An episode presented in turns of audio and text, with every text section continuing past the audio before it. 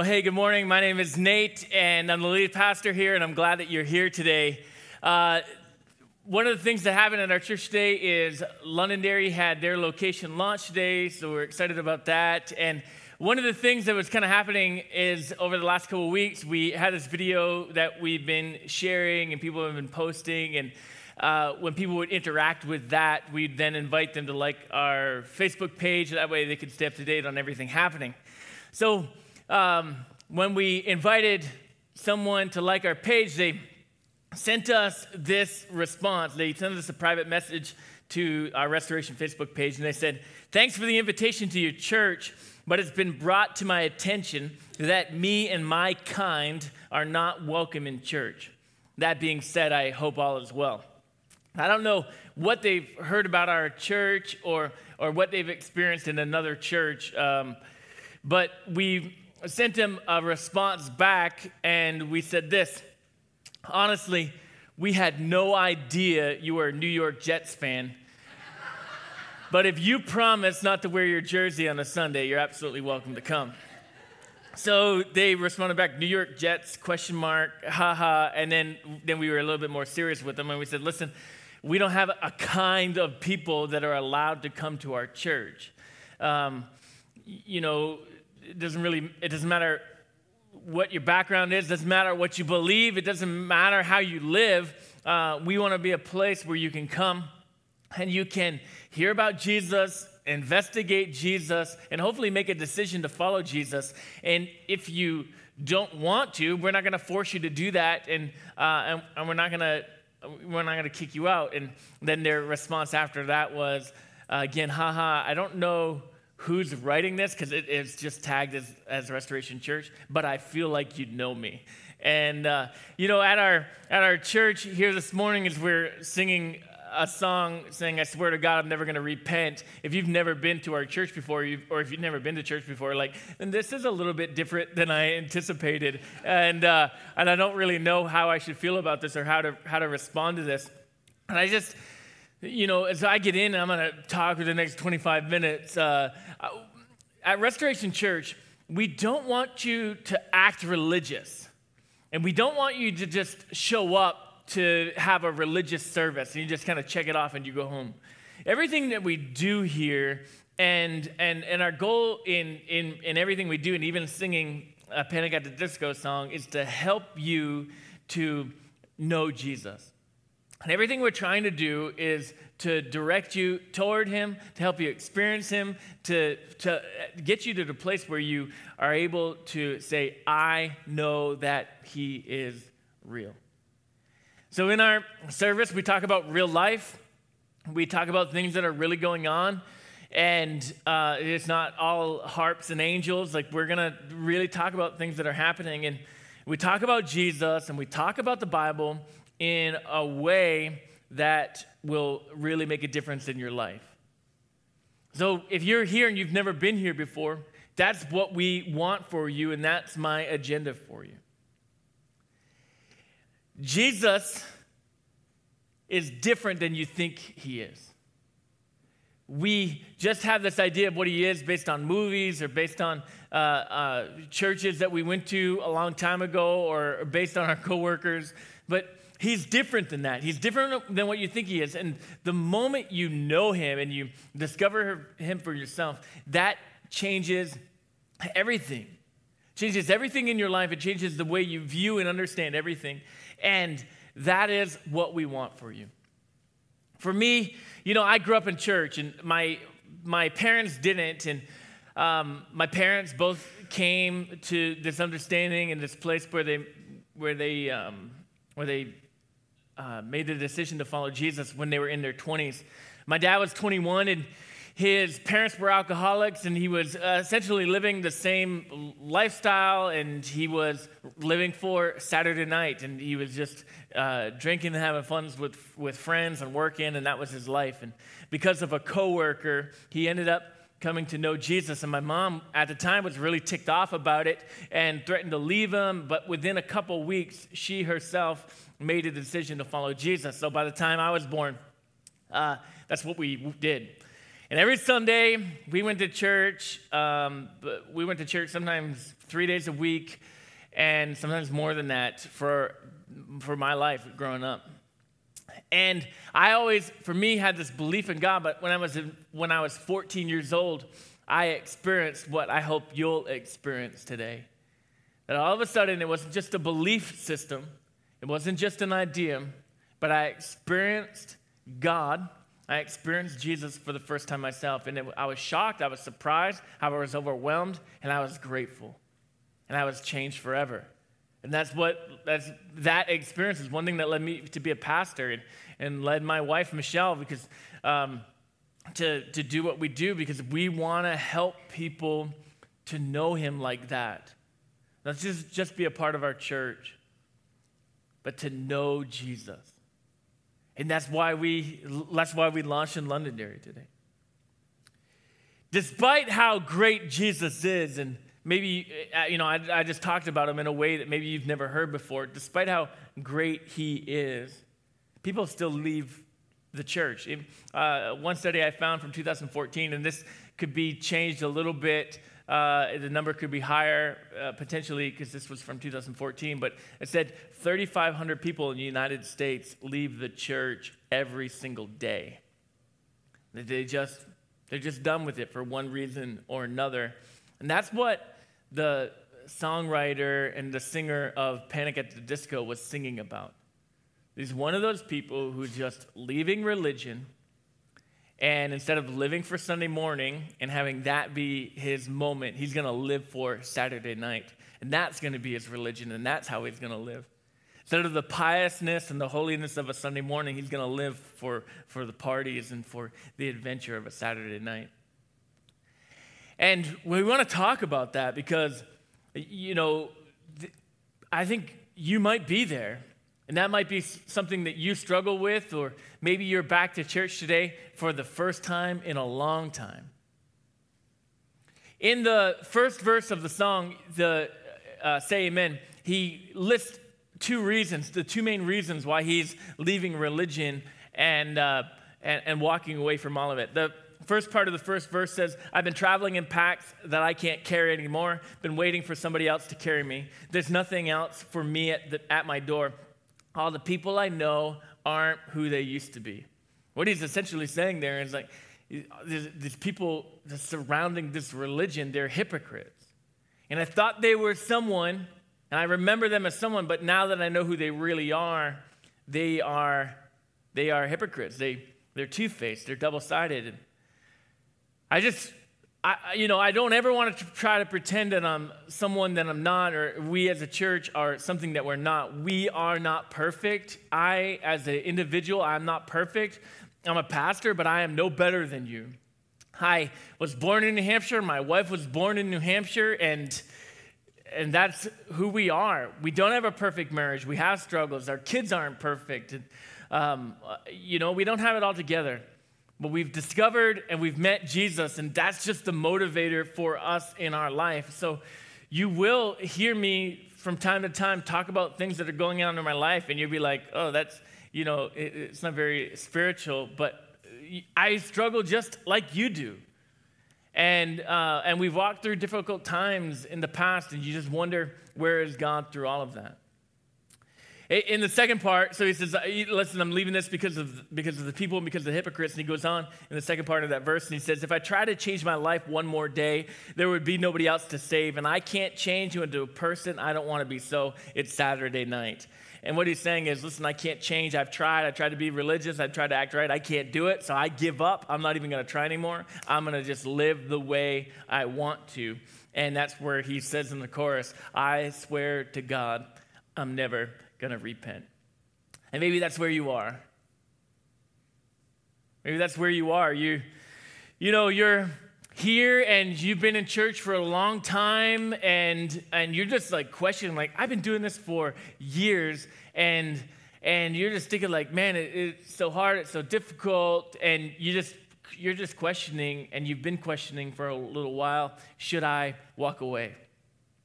Why do I keep coming? Why should I keep coming? Why? You know, I'm just not even sure. And, and that's where you are.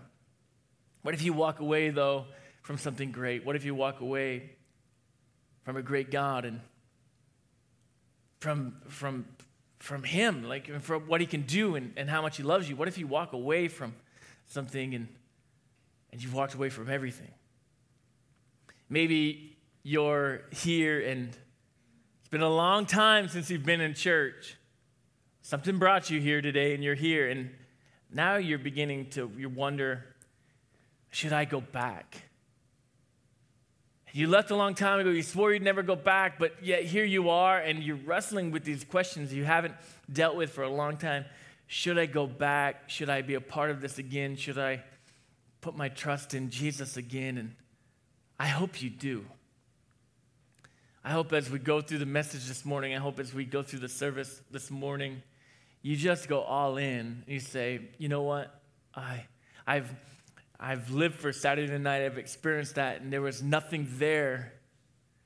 And I walked away, and I, and I want to come back. And I hope today changes your life forever. There was a guy in the Bible who wrote a song. It was very similar to the song that Panic at the Disco wrote. And it's in Psalm 73. If you've got your Bible there, you can open.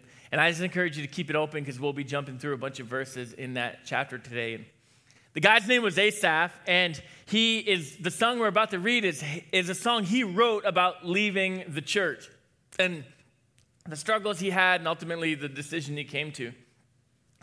Asaph was a national worship leader appointed to that position by King David, and so lived uh, several thousand years ago.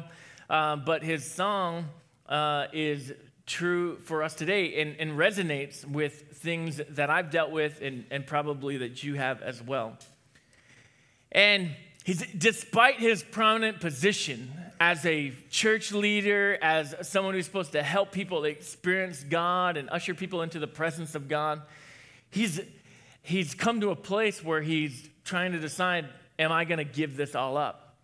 And well, starting at verse number one, Psalm 73, verse number one, he says, Truly, God is good to Israel, to those whose hearts are pure. But as for me, I almost lost my footing. My feet were slipping, and I was almost gone. What he's beginning to say here in the opening of his song is I believe that God's good. Surely God's good to his people, Israel. But then he says, But I don't believe he's good to me. And that thought, he said, was like a, uh, standing on a slippery cliff. And that thought could have, could have brought him great destruction. But that's where he was, and he's honest about that. I love the honesty in this song. He tells us exactly how he's feeling, and he doesn't kind of sugarcoat anything or, or just try to pretend like everything's perfect, but he's honest about it, where he is. And the honesty in his song continues as he says, I'm envious of wicked people. And I, you know, there's a chance you've been there. You're, you're just envious of other people. You're, you know, and it could be of, uh, of, of politicians. It could just be of the people in your, in your school or your workplace that seems like they do everything wrong, but yet everything seems to go right for them. And what Asaph is writing is I see these wicked people everywhere, and, but yet they're increasing in riches. You know, you think eh, maybe like a politician, like they're doing all these things, but they're, they're stepping on the backs of people and, and, it's, and, their, and their riches are increasing, but yet here I am. And, and, and my riches aren't increasing, and he's, and he's envious of them and of their gain and of, of all the material possessions they have. He then says, you know, I, I, and he's beginning to question and wrestle, you know, God, it seems like you're better off to them than you are to me. Here are these wicked people. They're doing all these wicked things in their life and all these wicked things to other people, but yet they're dying in peace. When they get to the end of their life, it's just like it's just they just die in peace and there's been no judgment for them. And i was hoping that you know maybe you'd afflict them with some uh, you know, horrific boil disease at the end of it. And, and, and at least we get the, the final like we we'd know your your justice at that point. But seems like they've lived their entire life without any affliction without you opposing them in any way. And he says their cruelty goes unpunished. And he looks at that and he's like maybe this is proof that God doesn't care how you live. You can live however you want, and God doesn't care, God doesn't mind. And, and He's like, if there's, if, if the wicked can live however they want and, and things are going good for their life, then, then why am I doing this? Some would look at the way the wicked live and they would say, God must not be real if he allows this wickedness to stay. And this is a question people still ask in our culture. And they say, um, how, you know, if, if God's real, why do good things happen or why do bad things happen to good people? If God was real, why would He let my, my loved one die? If God was real, why would I have lost my job? If God was real, why would I have the sickness right now? They say, surely God can't be real, or else I wouldn't be experiencing these bad things. And you look at other people who are who are absolutely depraved and wicked, and you say, but them, they're healthy, they have their job, they have their family, and and why am I doing this if they're like that? And Asaph is saying, it seems like the ungodly are experiencing the best in life, but the godly are getting the worst of life. And this is where he was, and this is what he's writing in his song. In verse number 13, he continues then, and he, he begins to ask this question, and he begins to kind of make this statement like, I don't see the point then in following Jesus. If the wicked are going unpunished, and there's no benefit, and he says this in verse number 13 Did I keep my heart pure for nothing? Did I keep myself innocent for no reason? I get nothing but trouble all day long. Every morning brings me pain. He says, Was it all a waste? I lived for God for my entire life. Was it all a waste? Was it a waste to be pure in heart? Was it a waste to be innocent? Was it a waste to, to live for God? And, you know, I, this is an area where I think I can, I can uh, speak to and understand because there's a bunch of you who have been in church your entire life, like I have. And I think every single one of us will get to the place where we begin to question, like, you know what? I haven't, I haven't, I haven't engaged in, in these activities. I haven't done these things. I haven't gone to these parties. I haven't lived like that. I've been innocent. I've been pure, and I've tried to follow you, God, to the best of my ability. I've been repentant when I've done wrong, and, and I haven't walked from you. But I wonder if I've made a mistake and if I've missed out. Here I am, you know, here you are, you're, you're 29 years old and you're still living, uh, you're still living the Christian life. You're like, what, what about all those things I didn't do and I didn't experience?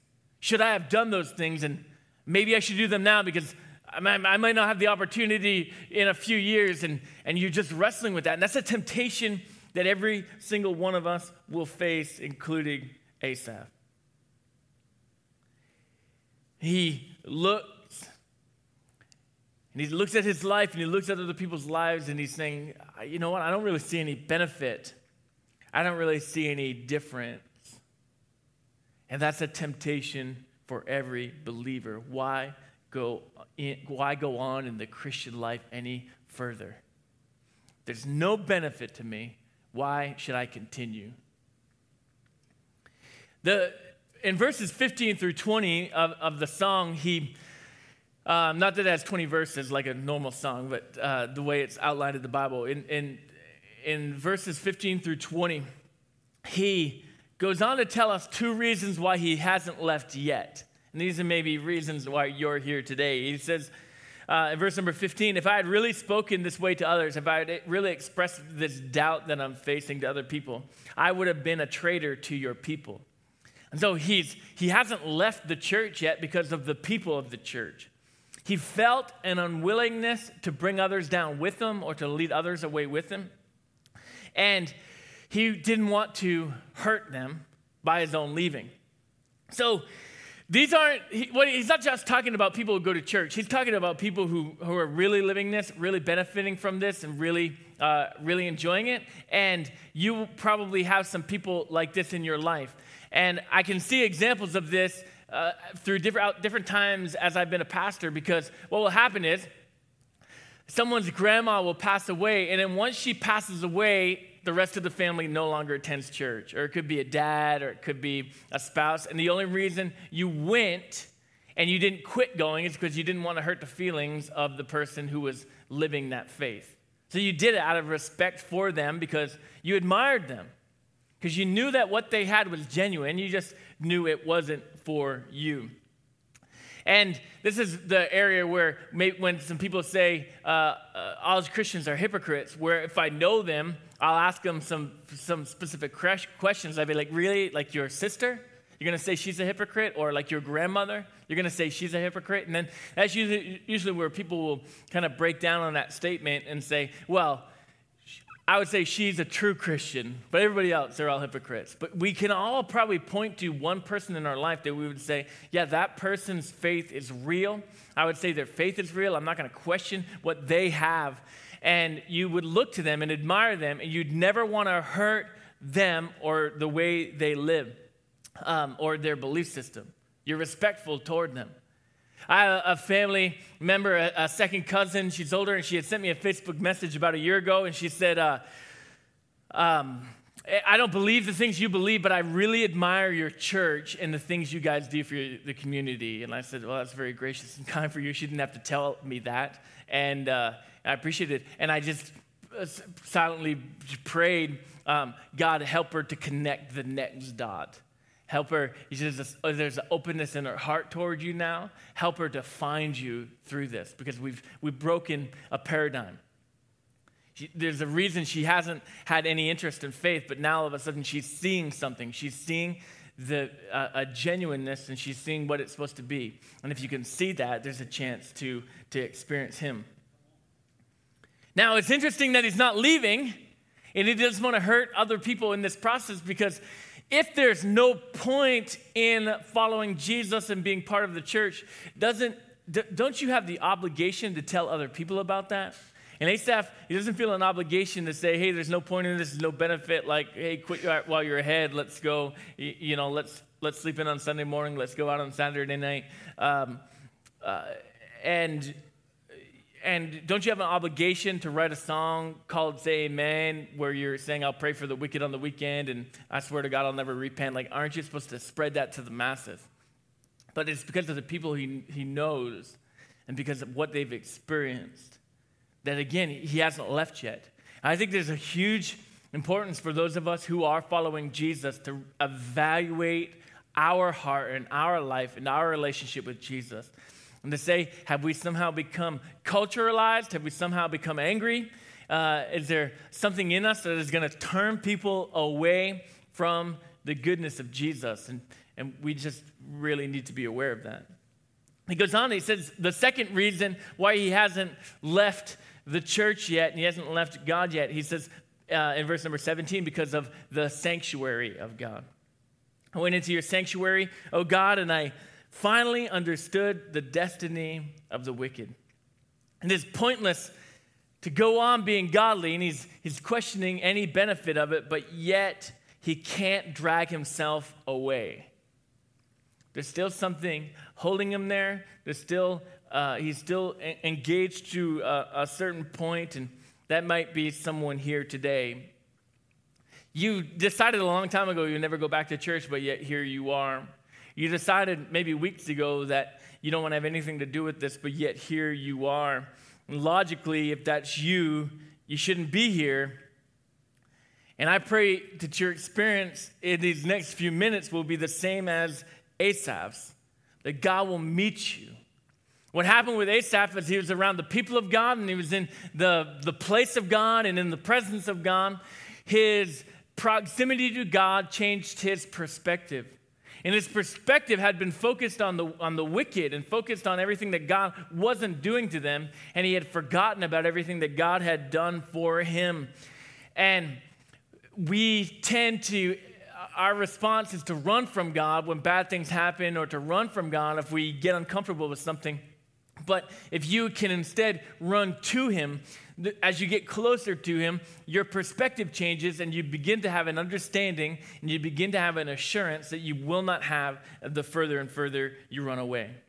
He was looking at where the wicked are now and he was envious of them, but all of a sudden he began to look at where he will be and he was grateful.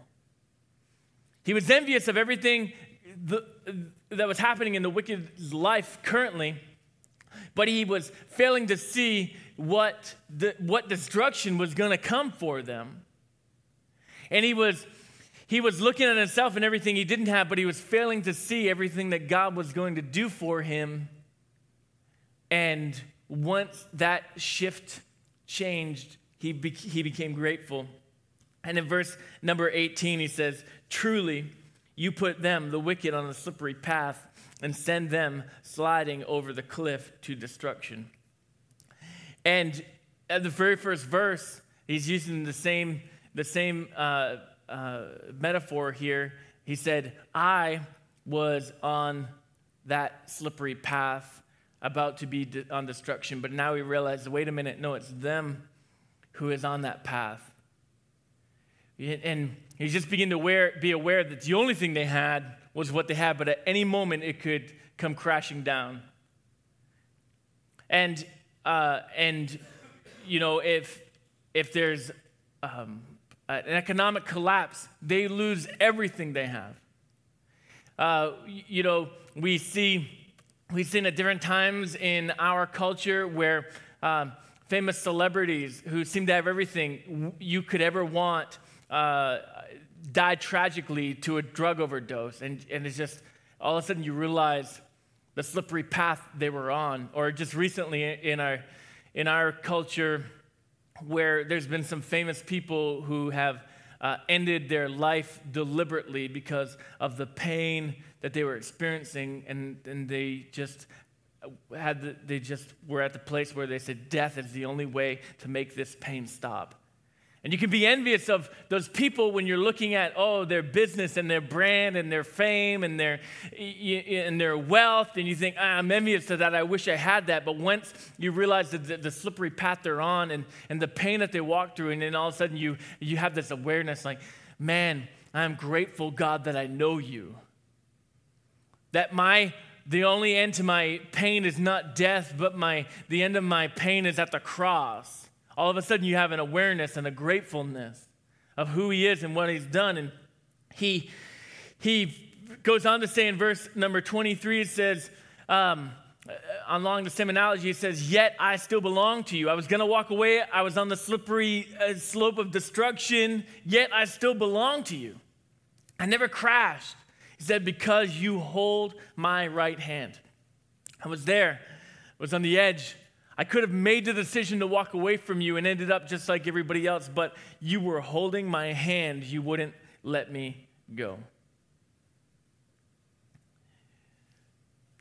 I would just encourage you don't walk away.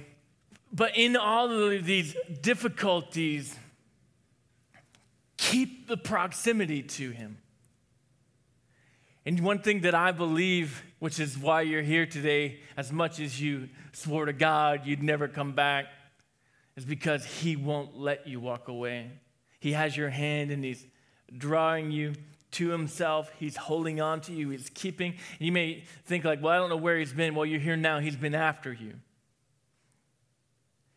In the song, Say Amen he gets to the place where he says at the end, I swear to God, I ain't ever going to repent. Mama, can I get another amen? Oh, it's Saturday night. Yeah. But Asaph, when he comes to the conclusion of his song in verse number 28, he says, But as for me, how good it is to be near God. I have made the sovereign Lord my shelter, and I will tell everyone about the wonderful things you do. This is why at Restoration Church, we're not leaving the church, but we're starting churches. Because the goodness of God is a real thing. The message of Jesus is good news, and He can do good things in your life. Not just in the life after this one, but in your life now. And in every moment of sorrow, and every moment of affliction, and every moment of pain, you can know Him and experience Him. And I don't have good answers, or not answers that are helpful as to why bad things happen to us. And, um, you know, Michelle and I, in our uh, 11 years of marriage and in our life, we've experienced some difficult things. Both of us grew up in church. Both of us have always been to church. Michelle, you know, I, I, I don't know if I said this this service or last service. I don't remember a day in my life where I didn't believe in Jesus and a day in my life where I wasn't following him. I can remember a few hours, but I don't remember ever walking away from him. And Michelle will say the same testimony. But uh, I'm not trying to put myself on a pedestal, uh, but or, or in, in any way. But to say, there have been moments of extreme pain and extreme difficulty in our life. And the one thing I know through all of that is that uh, in those moments of, of deep pain and deep desperation, you experience the love and comfort of God in a way you do not experience otherwise. You experience the compassion and kindness of God in a way that you do not experience when everything's going perfect. And that's not to say God does that on purpose so you'll love Him more, but when things are bad, God is faithful and He's with us. And He walks through with us through all of those difficult moments and all of those difficult times. And I don't for me, I try not to pray the prayer, why God, and point fingers and be angry. I try to bow my head and say, Help God. And allow His Holy Spirit, who Jesus said is a comforter, to be a physical, tangible comfort to me and to my heart. If you walk away, if you say, you know what, I'm living for Saturday night, heck with Sunday morning. If you say, you know what, I don't have anything to do with this anymore, I don't have anything to do with Jesus anymore. If you walk away, you'll miss his goodness. If you walk away, you're going to miss out because there's nothing on Saturday night that is better than him. There's, there's nothing worth living for that is greater than him. This week when I was studying, uh, I found a, this quote from a pastor who pastored during the 40s and 50s, and he said this Five minutes in heaven will convince the godly that the godly life was worth it. Five minutes in hell will convince the godless that the ungodly life was not worth it. It's this reality, you know, and you think, I'm going to give it all up. I'm going to give it all up because I, there's life to experience, there's things to do, and I'm not even sure I believe all this, but if you give it all up, man, you're going to be missing out on everything there is to have. Um, one of my aunts, she's since passed away, but for the last four to five years of her life, she was very, very sick. And um, so uh, I remember this one conversation. I went to go visit her. She was in, in Dartmouth, and it, she, it was just a period of over a year where she'd be out of the hospital for two weeks and she'd be back in the hospital for two weeks. It was just nonstop, and she was so frustrated. And she had in one of our services um, given her life to Jesus and, and, and believed that when she prayed that prayer and gave her life to Jesus, that everything would be made right. And when a few years later she was still sick and sicker than she had ever been, she was really struggling with that. She would ask me questions about faith. I would always pray for her for healing, for miraculous, instantaneous uh, healing, and, and it never happened. As I sat in her hospital room with her one time, just talking about this, just her honesty with me, she said, I don't know if I believe all this. And then she cussed. She's just really struggled with it. And I don't know, I can't make any claim to her salvation. I, I don't want to. I know she prayed a prayer in this building one time, and so I'm going to hold on to that. But you know what? If she if she gave her life to Jesus, and she when she passed away, if she if she made it to heaven, you know what she's gonna say? Well, you know what? All those missed, vac- all those vacation days in dialysis, who cares? All of those sickness, all of those weeks in the hospital, who cares? After five minutes in heaven, it'll have not even be another thought because she is in the, uh, in the pure, good presence of God. One thing that you may have heard said before, as we talk about earth, for the believer, this earth is the closest thing you'll ever experience to hell. But for the unbeliever, this earth is the closest thing you'll ever experience to heaven. And it's a, it's a real choice for us to live, trusting God, not envious of other people, to live committed to Him, believing that He hasn't forgotten you, believing that He'll walk with you, believing that even every trial is a chance for Him to work in your life. Or to give it all up. Say, I'm living for Saturday night. If you close your eyes, I want to take a moment and pray for you.